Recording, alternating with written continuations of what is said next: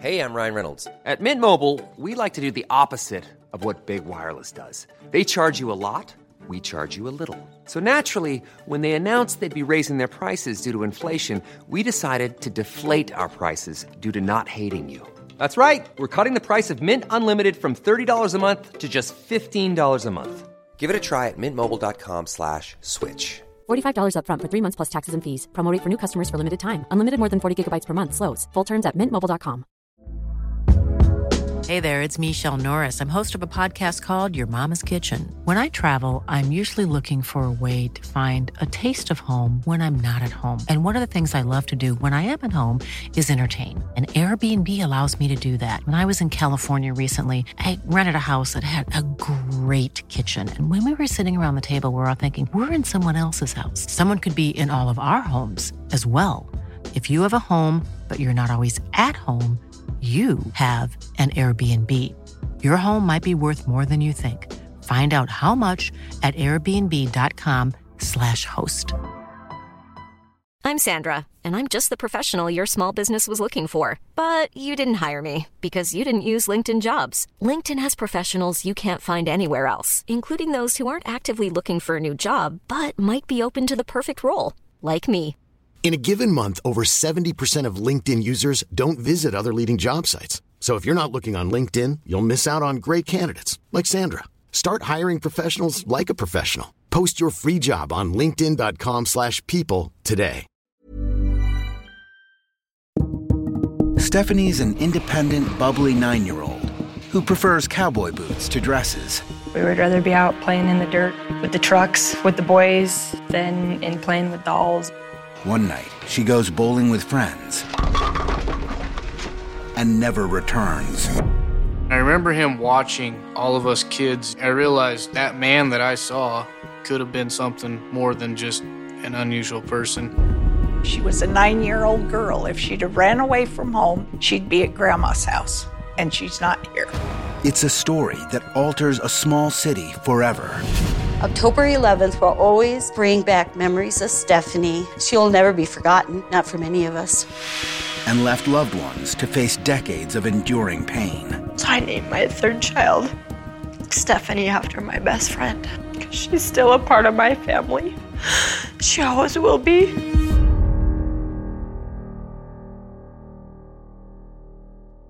October 11th, 1993. Challis, Idaho. A rural city of just a thousand people, tucked between two scenic mountain chains. The closest town is an hour away. Challis is very small, it's very remote. So everybody knows everybody, everybody watches out for everybody, and everybody cares for everybody. Around 3 p.m., nine year old Stephanie Crane finishes school and goes with her friends to the bowling alley just across the road. We all walk to the Challis Lanes bowling alley to do our elementary bowling league. We bowled three games. A lot of the times we all ordered food and, and ate together. Stephanie liked to be involved, so I know she played soccer and bowling. Stephanie is definitely not a girl's girl. I knew it! You got what? A baby gun. She was a tomboy.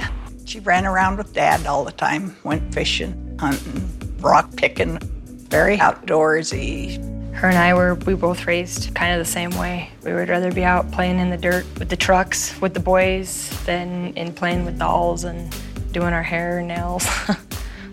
Couldn't wait to get to that age where we could hunt. Stephanie has always made friends easily, with boys as well as girls. She seemed to be always bouncing around, laughing. She had this huge smile and she was just funny, very outgoing. She didn't have enemies. She didn't dislike anybody. She liked everybody. She was fun to be around. Stephanie's father, Ben, works in the local mineral mines and also does taxidermy. Her mother, Sandy, is a homemaker. They have three younger daughters, ages two, four, and six. Stephanie was closer to her father than she was her mother because there was the younger babies coming along and I think Sandy was busy with them. Her friends say that Stephanie has a unique relationship with her father. They was always joking with each other and teasing each other and playing around, just happy, you know, loving. And Stephanie, the first grandchild of the family, is especially close to her grandmother Hazel. So Stephanie would come over and spend time with me because I was out working in the garden or the yard, and she liked to be out, and she spent a lot of time. Stephanie happily assumes the role of big sister to her three younger siblings. She was always taking care of them, always making sure they had whatever they needed. I remember her packing her little sister around. It was like she was our she was kind of our life doll. And the nine year old loves the freedom she has to walk or bike anywhere in Challis. We all rode bikes all over Challis. I mean, we rode everywhere in Challis, you know, the whole county. It's the rare kind of town where people don't lock their doors. Children freely ride bicycles, walk by themselves, and play outside unaccompanied. Parents were there a lot of times to pick us up, you know, somewhere. Stephanie always walked home from the bowling alley like she walked home from school. At 4:45 p.m. on October 11th, Stephanie and her classmates are wrapping up their games for their after-school bowling league. A teammate's mother, Luann Berry, is there, serving as scorekeeper for the kids. The girls' team, which was Stephanie and her two friends, were actually bowling. And when they finished, the parents came and got them or they left. And we were the only ones left finishing bowling. On her way out, Luann sees Stephanie standing in the bowling alley parking lot. I asked Stephanie, Are you going home?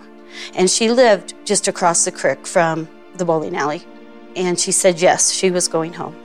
And so I got in my car, and as I backed out, I look in my rearview mirror and I see Stephanie, and there was a footbridge that went across the creek. So I figured that she was going to cross the creek and then walk down to her grandma's house, Hazel's. As they're pulling out of the parking lot, Brandy Bennett and her mother also see Stephanie outside the bowling alley. But now she's waiting to cross Highway 93, headed back towards the school. I remember my mom waiting for her to cross. So my mom kind of stopped and just said, Ask Stephanie if she needs a ride. Why is she headed back to the school? And I hollered, Hey, Steph, where you going? You want to ride home?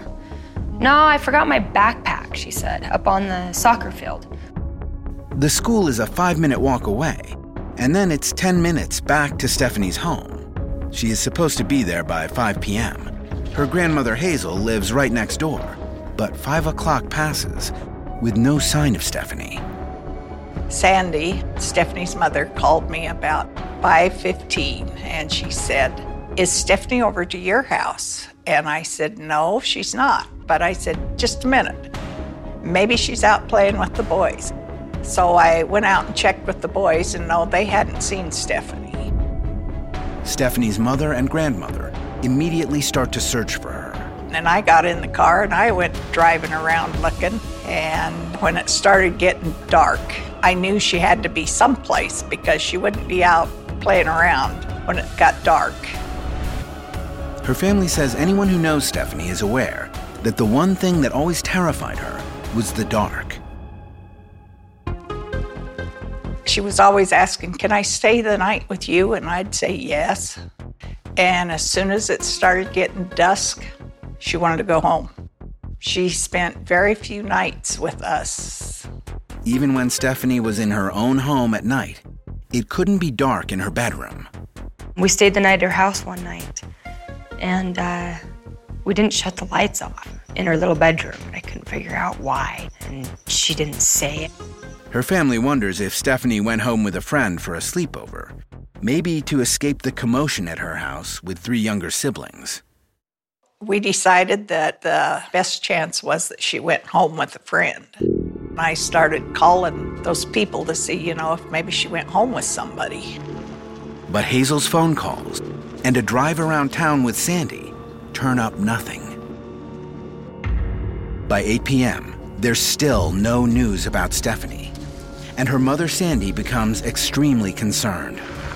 Sandy Crane, Stephanie's mother, came into the sheriff's office at about, I believe it was quarter after eight in the evening, to report that she could not find her nine year old daughter, Stephanie. Then sent the one deputy who was in the office with me to check the creek behind the bowling alley to see if she had fallen in. It appears that Stephanie isn't at the creek, though it's difficult to know for certain in the dark. Sheriff's Office dispatcher Linda Dubiel immediately calls in Custer County Search and Rescue, as well as the fire department. Townspeople also join the hunt for Stephanie. So it was probably about 50 of us at the time. Um, and we all walked where we were supposed to walk and then came back, met at the bowling alley, and they wanted us to extend the search into town. Knowing that time is of the essence, search teams use every means available. They use the sheriff's office pickups in the search, horses, four wheelers. They search on foot. Custer County Search and Rescue used boat to search from here to Salmon on the Salmon River. But the teams find no sign of Stephanie. We were supposed to report back to the sheriff's office at midnight, and we did, and the sheriff said that they were calling off the search. With her close friend now inexplicably missing, Brandy Bennett is haunted by her last image of Stephanie. I waved to her when she was on the sidewalk, headed back up to the elementary school, and I waved goodbye to her and told her I would see her tomorrow at school. Nine year old Stephanie Crane didn't come home after leaving bowling practice in her hometown of Challis, Idaho. She's been missing for 14 hours. The last people to see Stephanie remember her saying she was heading back to school to get her backpack and then home. Word travels fast around Challis that Stephanie is missing. The next morning, her friend Brandy's mother shares the upsetting news. She's like, Well, they, they can't find Stephanie. Nobody's seen Stephanie since yesterday at the bowling alley. I didn't know what to think.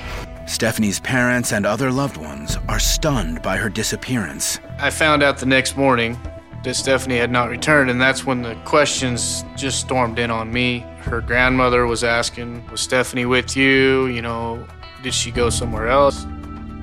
In the daylight, local sheriff's deputies, fire department, search and rescue, and over 100 volunteers expand the hunt. State and federal law enforcement also arrive in Challis to lend a hand. A photo of Stephanie and a description of what she was wearing is faxed out to Idaho State Police and all the county law enforcement agencies across the state. We fine toothed more of the area where we had walked the previous night bushes and backyards with sheds, garages. Then, suddenly, a curious sighting near the school gets investigators' attention. A vehicle that residents don't recognize is parked at the high school, a couple hundred yards from Stephanie's school. We received numerous reports of a yellow pickup around the school. People just thought it was suspicious. In a town the size of Challis, residents say they often recognize each other's vehicles. But this one wasn't linked to any Challis parent. When police go looking for the truck, they hit a snag. The truck that was spotted at the school was not there when the deputies arrived, and nobody could provide a license plate. While police try to locate the truck, local Challis residents mobilize to spread the word about Stephanie's disappearance. People formed what they called Friends of Stephanie, and they took flyers of Stephanie and they stuffed them in envelopes to send mail them out nationwide.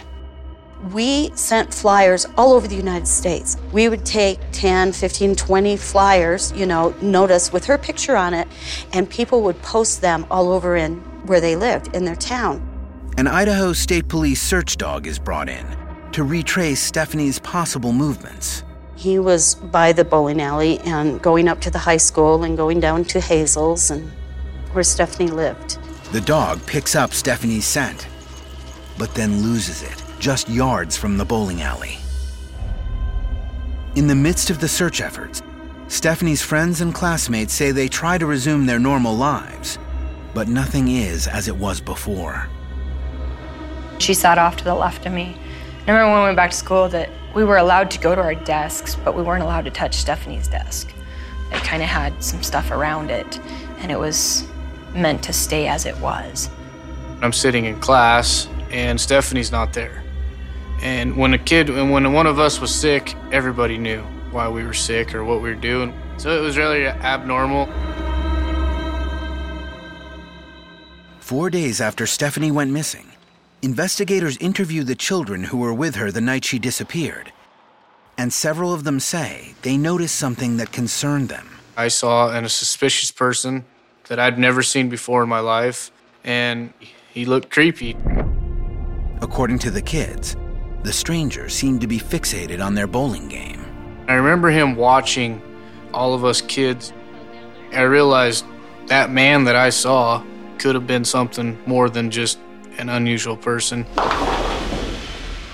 Jumping on the new lead, agents ask Stephanie's friend Chase for more identifying details. That's when I started to explain everything to him that I could possibly think of, down to they wanted to know what type of cigarettes he smoked. The FBI bring in a composite sketch artist to help reconstruct the suspicious man's face. They would say, did he have a round face? Did he have a oval face? And, you know, he had, he had a skinny face. And then they wanted to know how high his cheekbones were, and they would show me how they would draw him. Once I said, yeah, that looks a lot like him, they printed it off and they put it up for a wanted person. Investigators circulate the sketch statewide, but don't get any hits. They also speak with the owner of the bowling alley. Over the next 10 days, no further information comes in to explain what could have happened to Stephanie. Even a $50,000 reward, half raised by townspeople, half from an anonymous donor, produces no results. Stephanie's family continues to cope with the pain and confusion of her sudden disappearance. You're haunted, and at first, you know, probably the first week I didn't sleep at all. And now, why did I think that if I stayed awake, something bad couldn't happen to her? According to friends, Stephanie's parents are heartbroken, but trying to hold out some hope. Her father, Ben, becomes more reserved. I remember him being more quiet, not as talkative. Seeing one of their own vanish into thin air, the people of Challis are now living in fear. These small communities, you think you're safe, and then you get that whiplash of nothing's safe anymore. We were terrified, all of us, parents, children. We became very, even more closed in than we are, more protective. Residents say the carefree days of children walking anywhere in Challis by themselves are over. Tad was only in third grade, and so I would deliver him to school in the morning by walking him to his classroom. I would pick him up from his classroom. I wouldn't even trust anybody to walk him to the school bus. And when I would get there, there would be 10, 15, 20 other parents picking their children up from the classroom. Law enforcement continues canvassing door to door, trying to determine if anyone saw anything suspicious the night Stephanie vanished, including seeing strangers in town. The mysterious pickup truck parked at the high school is still unidentified. The investigator's task is complicated by the fact that Stephanie disappeared in October, the middle of elk and deer hunting season. All month long, hunters from other towns and states drive through Challis on Highway 93, the main road in and out of town that Stephanie was seen waiting to cross. Hunters come from the cities, from the south, you know, um, Idaho Falls and Pocatello, and it was very crowded. Investigators have to contend with a frightening worst case scenario.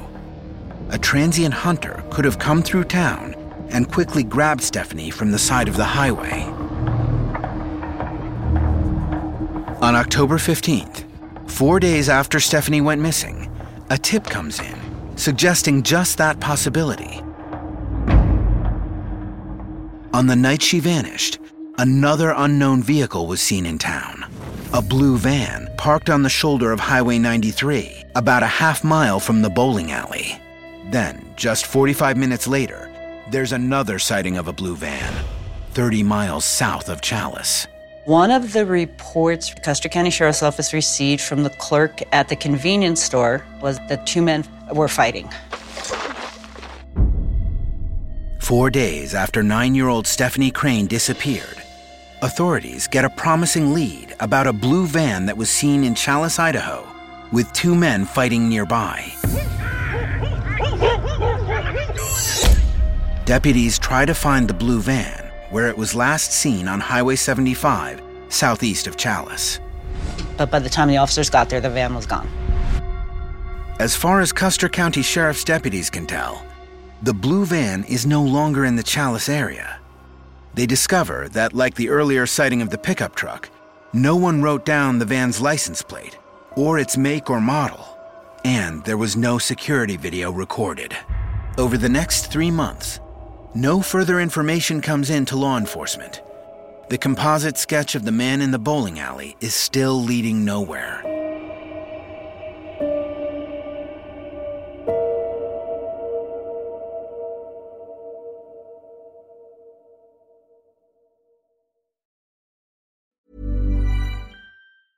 Hey, I'm Ryan Reynolds. Recently, I asked Mint Mobile's legal team if big wireless companies are allowed to raise prices due to inflation. They said yes. And then when I asked if raising prices technically violates those onerous two year contracts, they said, What the f are you talking about, you insane Hollywood ass? F- So to recap, we're cutting the price of Mint Unlimited from $30 a month to just $15 a month. Give it a try at mintmobile.com slash switch. $45 upfront for three months plus taxes and fees. Promo rate for new customers for limited time. Unlimited more than 40 gigabytes per month. Slows. Full terms at mintmobile.com. Hi, I'm Daniel, founder of Pretty Litter. Cats and cat owners deserve better than any old fashioned litter. That's why I teamed up with scientists and veterinarians to create Pretty Litter. Its innovative crystal formula has superior odor control and weighs up to 80% less than clay litter. Pretty Litter even monitors health by changing colors to help detect early signs of potential illness. It's the world's smartest kitty litter. Go to prettylitter.com and use code ACAST for 20% off your first order and a free cat toy. Terms and conditions apply. See site for details. Quality sleep is essential. That's why the Sleep Number Smart Bed is designed for your ever evolving sleep needs. Need a bed that's firmer or softer on either side? Helps you sleep at a comfortable temperature? Sleep Number Smart Beds let you individualize your comfort so you sleep better together. JD Power ranks Sleep Number number 1 in customer satisfaction with mattresses purchased in-store. And now, save 50% on the Sleep Number limited edition Smart Bed for a limited time. For JD Power 2023 award information, visit jdpower.com/awards. Only at a Sleep Number store or sleepnumber.com.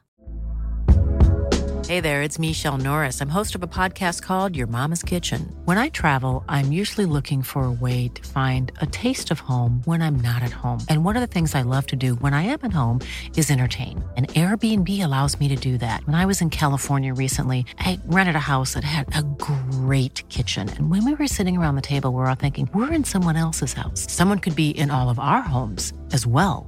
If you have a home, but you're not always at home, you have an Airbnb. Your home might be worth more than you think. Find out how much at airbnb.com/slash host.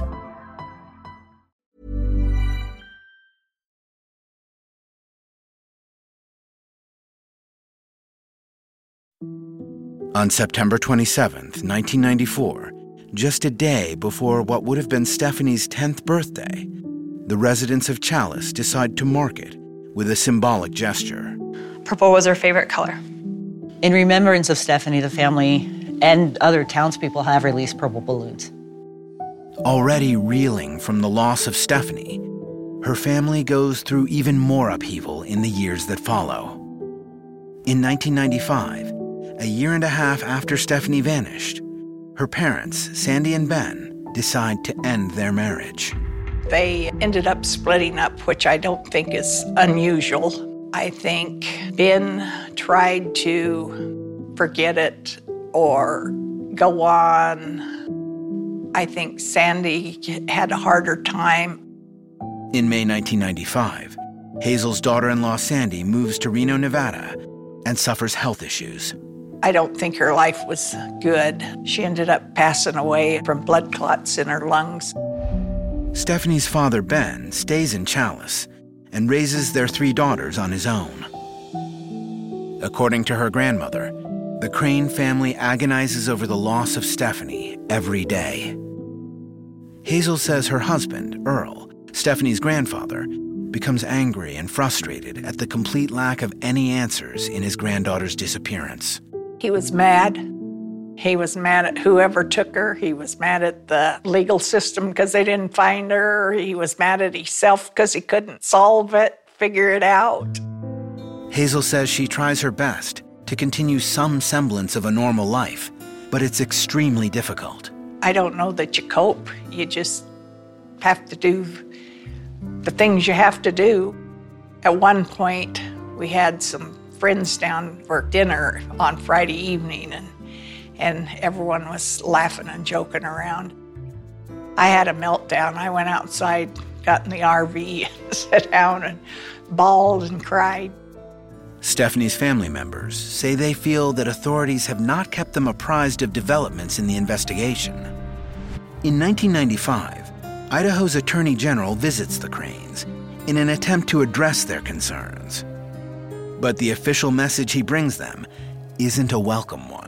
One of the things that we complained about was the fact that we didn't know, we weren't being kept in the loop. And the state's attorney general said, you know, according to our office, there's no proof there was a crime committed here.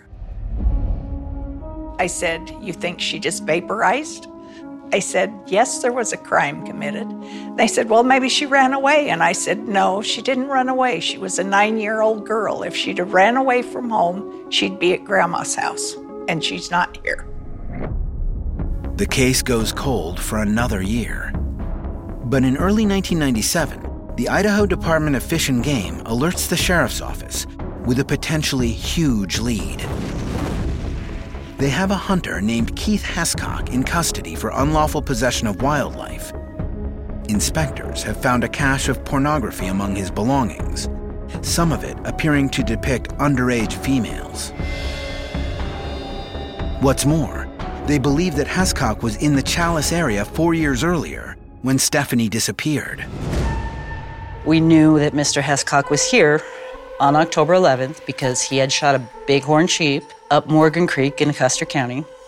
Investigators also learned that Hescock used to drive a pickup truck that was similar to the mysterious yellow one spotted at the high school after Stephanie disappeared. He drove a little yellow pickup, but we didn't really have enough, there wasn't enough evidence to follow that. But four years later, police are unable to locate the yellow truck.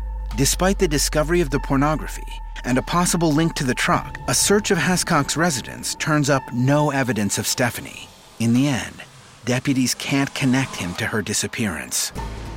No new tips come into Custer County. Once again, the case grows stone cold. And there are more changes in the Crane family's life. In 1998, five years after Stephanie disappeared, her father Ben moves the whole family to Orcas Island, Washington, about 800 miles from Idaho. Stephanie's grandparents, Hazel and Earl, remain in Challis, still hoping that she may someday come home. I could see somebody maybe picking her up and telling her her mom and dad sold her or didn't want her. I think even a nine year old, even though she's older, I think you could convince her of that over time. And maybe that's just because I want to think that. Two more years pass with no further developments in the investigation. And then, in May 2000, almost seven years after Stephanie vanished, there's a stunning new lead from Nampa, Idaho, 200 miles east of Challis.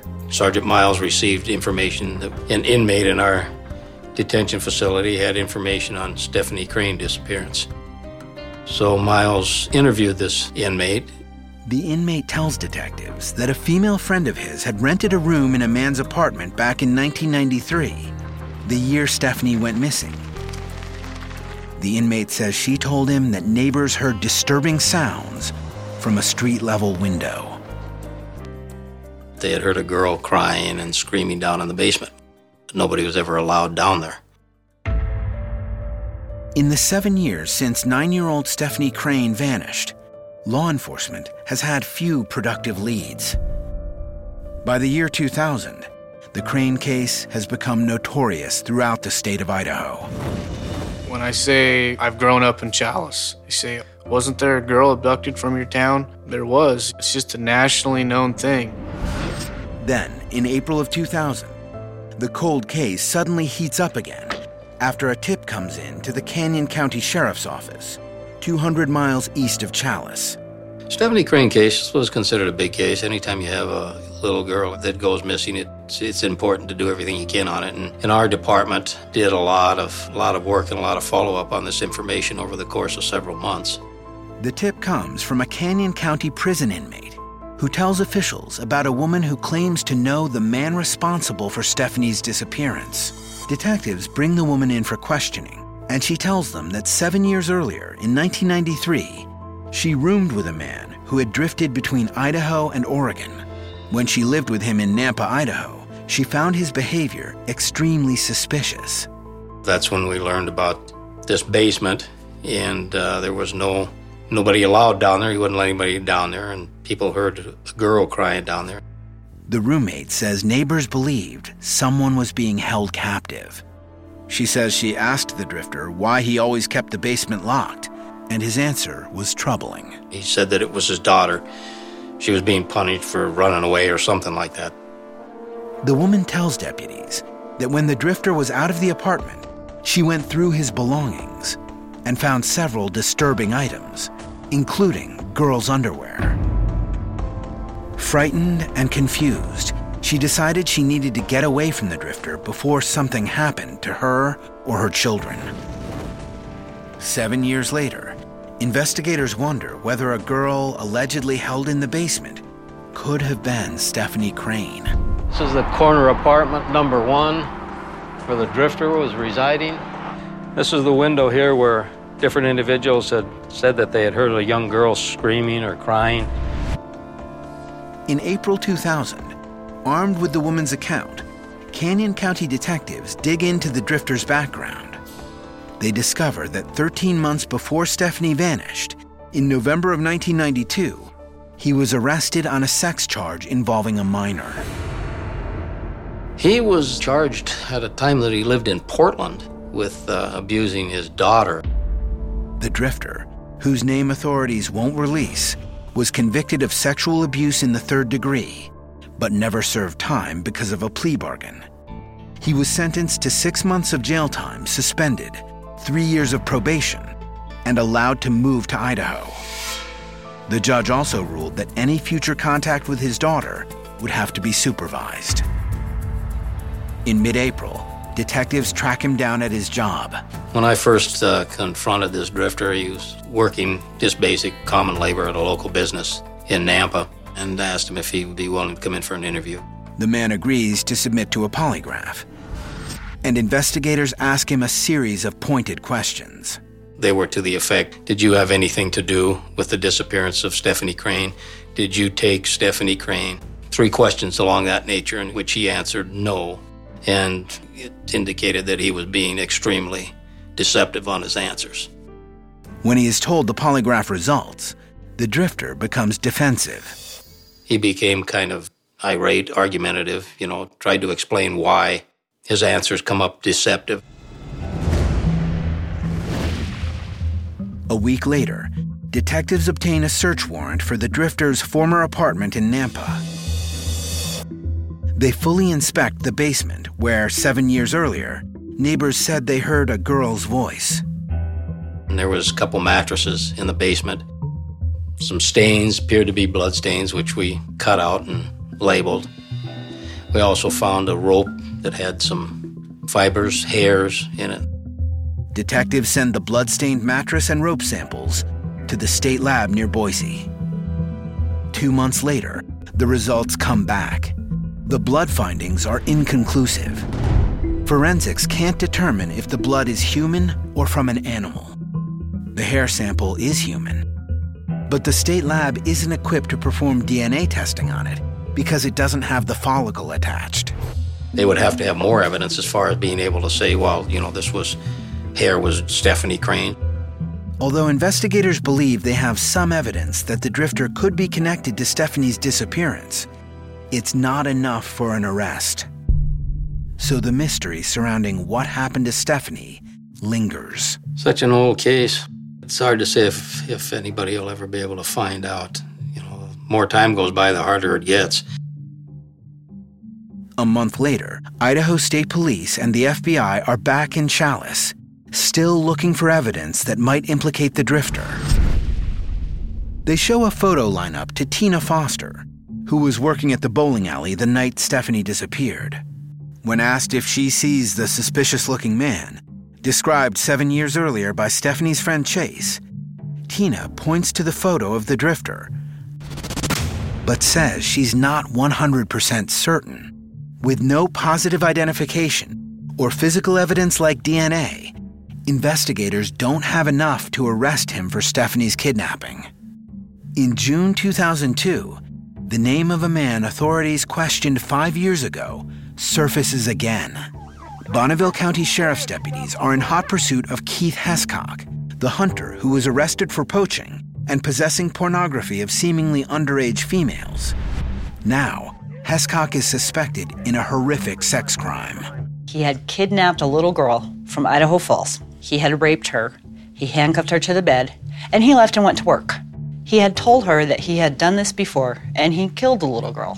She got a hold of a fire extinguisher, pounded on the handcuffs until she got away. Four hours after his 14 year old victim escapes, Hescock is tracked down by authorities at his house. When Mr. Hescock showed up back up from work, the cops were waiting at his front door. He took off. They had a high speed chase through Bonneville County, ended up in Madison County.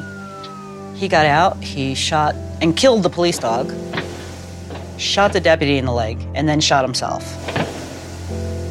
357, we have officer down, a canine down. We need Air Idaho up here. Hescock dies from the wound so authorities may never know if he had anything to do with Stephanie's disappearance, but they say he remains a suspect. In November 2003, Hazel suffers another major loss when her husband Earl dies. For the next three years, there are no new developments in the case. Until December 2006, when a stunning lead comes in to law enforcement from the town of Thorn Creek, Idaho. 165 miles from Challis. Police there are investigating a man's suicide, and they discover that he left behind a note describing feelings of guilt that drove him to take his own life. The note contains a name that's new to investigators Kevin Mooney. The friend had left a note saying he had to kill himself because he could not live with the secret that Kevin Mooney had told him. Kevin Mooney had told him that he had picked up a girl in Challis, raped and killed her, and he referred to her as Steph. In December 2006, 13 years after nine year old Stephanie Crane vanished, a new and unusual lead suddenly surfaces. A man in Thorn Creek, 165 miles from Challis, left a suicide note stating that years earlier, a friend of his named Kevin Mooney told him he had kidnapped a girl named Steph in Challis and killed her. Challis law enforcement jumps on it. After the Custer County Sheriff's Office received the information, we called Idaho State Police and the FBI. They discover that Kevin Mooney is a 42 year old who changes jobs frequently and has several criminal convictions for minor offenses. Mr. Mooney was contacted brought into the FBI office in Boise, given a polygraph. Mooney tells police he can't remember being in Challis on October 11, 1993. Sheriff's deputies conduct a full search of his house. We did take cadaver dogs around Mr. Mooney's property, and they did not hit on anything. Mooney tells investigators he doesn't know why his friend would say he killed a girl. When he passes his polygraph, detectives no longer consider him a person of interest. The investigation is once again at a dead end.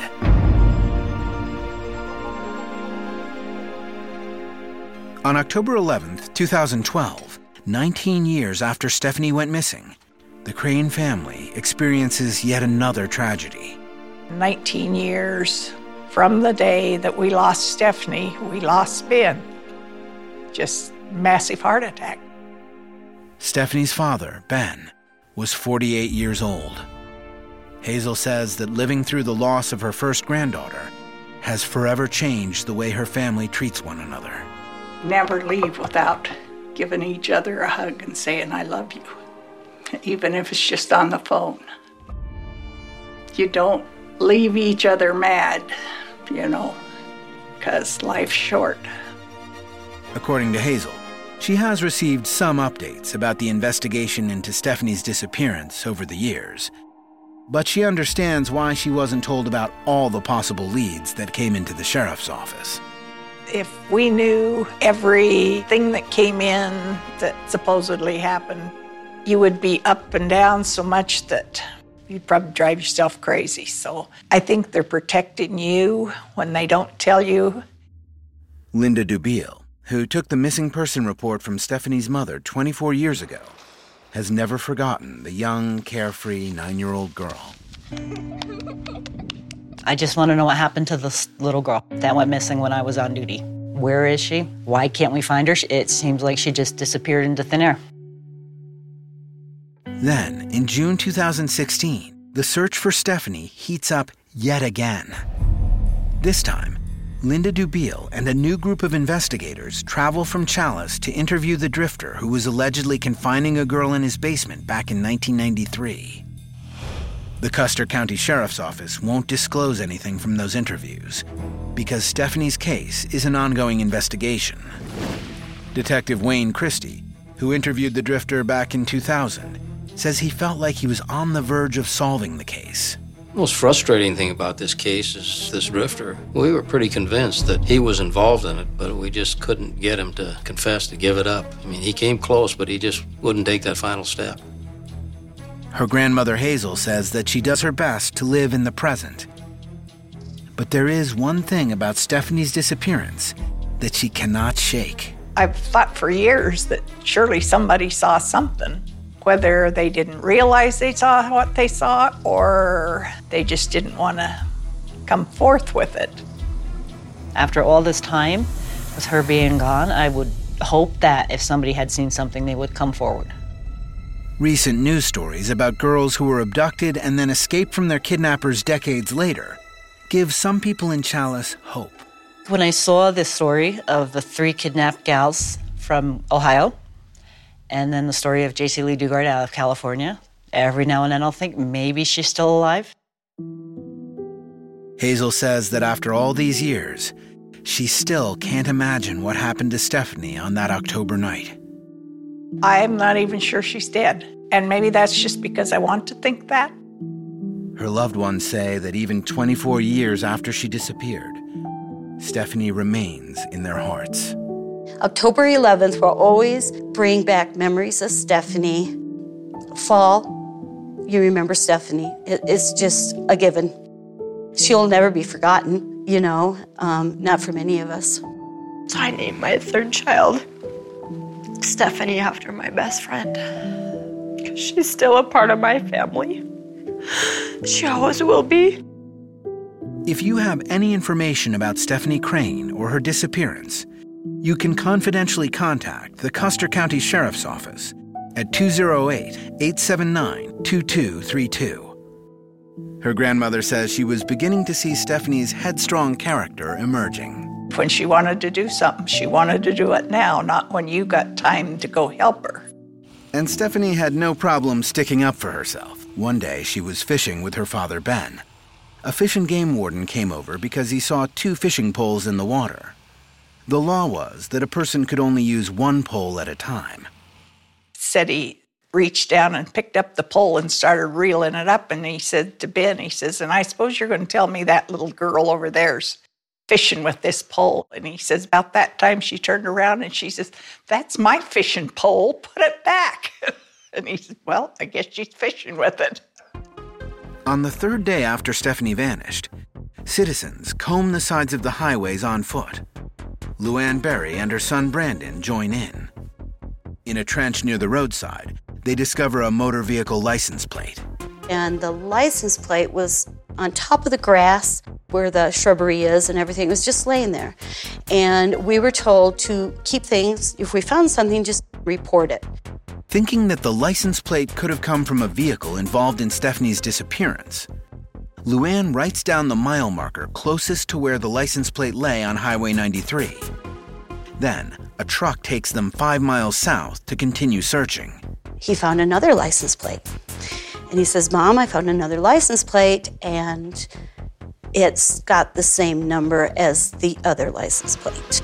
I reported it to him. And then they went and they picked the license plates up and bagged them. About five months later, Idaho State Police call in Luann and her son to discuss the license plates they found two days after Stephanie disappeared. They asked if they were covered with dirt or if they had had leaves on them. Did they look like they had been there a while? Did they look um, like, were they upside down, right side up?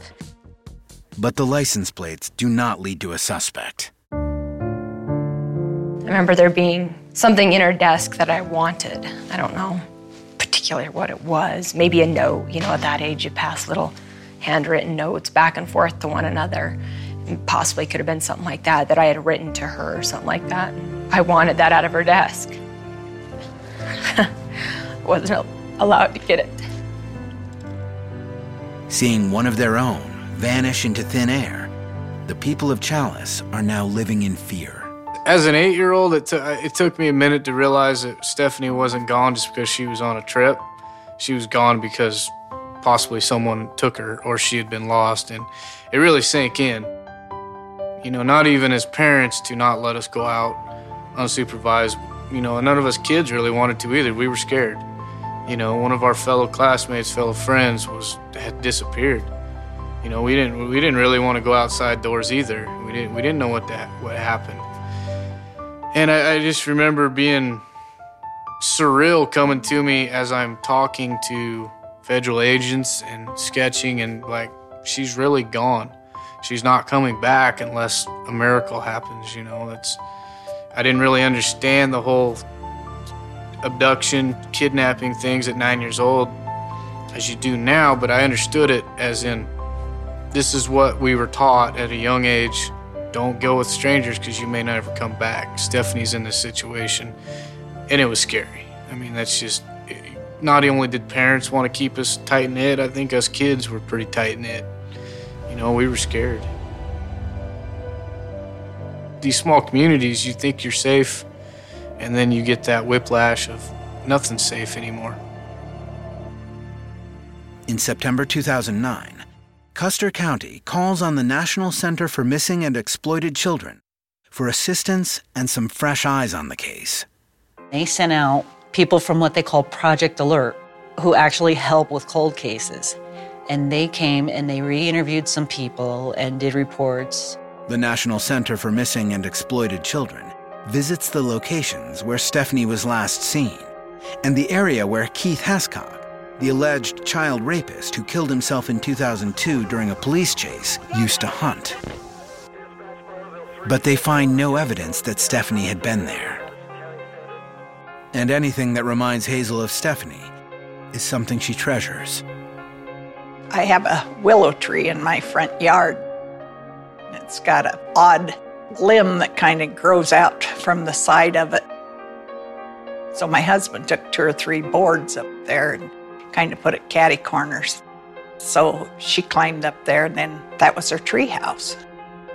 I've had several people come and want to trim my tree, and they all want to cut that limb off. And I said, No, you can't cut that limb off. That's Stephanie's treehouse limb.